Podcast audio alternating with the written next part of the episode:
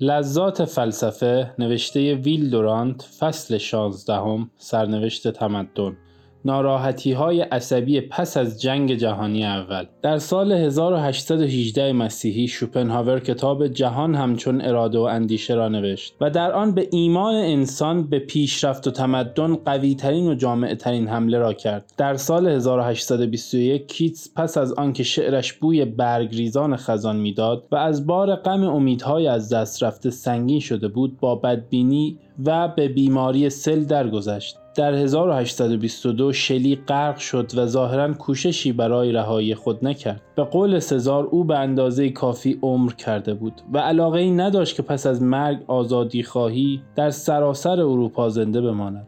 در 1824 بایرن به بیماری سر درگذشت و خوشنود بود که از دنیایی که آن را با تنز و تعن تندی در دون جوان وصف کرده بود می رود. در 1835 دوموسه اعترافات یک طفل این قرن را منتشر کرد و در آن به توصیف جهانی ویران و مردمی نومید پرداخت. در 1837 پوشکین در روسیه و لئوپاردی در ایتالیا درگذشتند.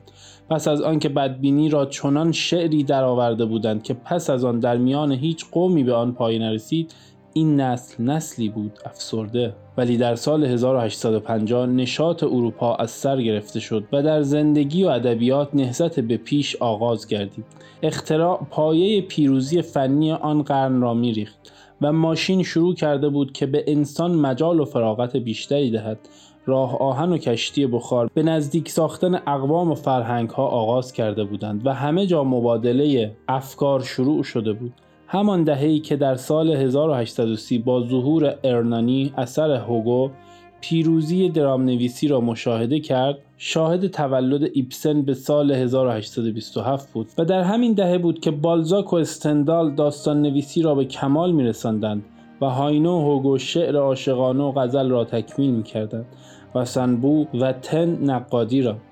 تنیسن و براونینگ نخستین مجلدات کتب خود را منتشر می ساختند و دیکنز و ثکری به رقابت برخاسته بودند. تورگنیف و داستایسکی و تولستوی در روسیه نمایان می شدند. دلاکوروا در نقاشی بر ضد رنگ قهوه‌ای برخاسته بود و ترنر حتی در انگلستان نقاشی را غرق در نور آفتاب می ساخت. داروین مشغول جمعآوری مطالب و مواد لازم برای حیاتی ترین عمل علم نوین بود. اسپنسر طرح فلسفه جدیدی میریخت و رنان کتاب آینده علم را مینوشت که مشعلدار پیشروی جهان روشنتری بود. همه جا ظهور جدید و تجدید مطلع بود. ما باید بدبینی حاصل از جنگ جهانی اول را بر اساس این زمینه مرگ و زندگی و ویرانی و نوسازی ببینیم و در یابیم و تحمل کنیم. دورنمای فراگیر اساس هر چیزی است.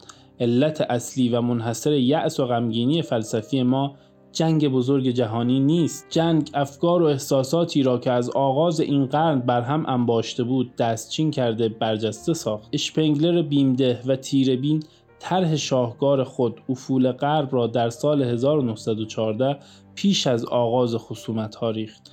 ولی پس از آنکه آلمان طعم شکست را چشید کتاب او به عنوان عمیقترین اثر فلسفی بعد از نیچه اعلام گردید. اگر فرانسوی بود می‌گفت پس از برکسون.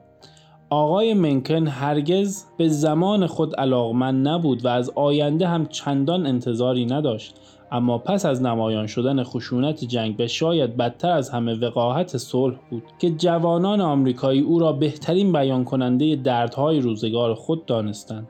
و او را زبان تنفر خود از تمدنی رو به زوال شمردند. فقط در بامداد پس از جنگ و در خستگی حاصل از جنگ بود که اروپا آماده شد ترجمه معنوی بودا و کنفوسیوس را از دهان کایسرلینگ بشنود و با تقیان آهستهای به تأکید و تایید آرام او گوش دهد که تمدن کهن در سکرات موت است. و کشیش اینگ و هیلر بلاک فقط در یک چیز با هم موافق بودند و آن اینکه تمدن محکوم به فناست. عوامل متعددی مردم فرنگ را به این شکست نفسی نامحود وادار ساخته بود. هنری آدمز بدبینی عمیقی درباره دگرگون نشدن انرژی و نقصان آن اظهار کرد مدیسون گرانت استدلال خوشظاهری کرد مبنی بر اینکه نژاد شمالی در نتیجه جنگ ته می‌کشد و با ازدواج با اقوام دیگر رو به ضعف می‌گذارد و نفوسش از نژاد مدیترانه‌ای کمتر میگردد و رهبری خود را به دلیل شورش آسیاییان و برقراری دموکراسی در مملکت خودش از دست می‌دهد. لثروپ ستودارد این عقاید را با مهارت زیاد و احتیاط کم در دسترس عامه گذاشت و پروفسور مکدوگال هم با دیگر نوحه‌گران شیون آغاز کرد. در این میان یک مصرشناس بزرگ به نام فلیندرز پیتری بی اجازه این دژخیمان بزرگ اعلام داشت که آمیزش نژادها مقدمه ضروری هر تمدنی است اما خود او هم گفت که تمدن اروپاییان در نتیجه آمیزش دائمی آنها رو به انحلال می رود.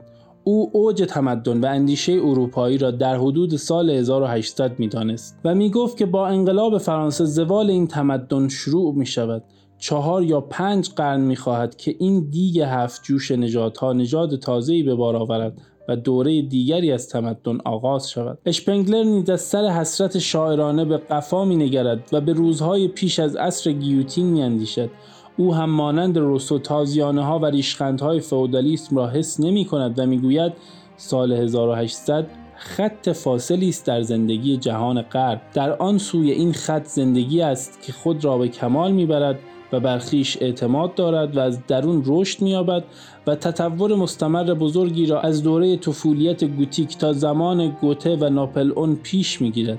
در این سوی این خط زندگی بیریشه و ساختگی و پاییزی شهرهای بزرگ ماست که قالب و شکلش را از هوش می‌گیرد.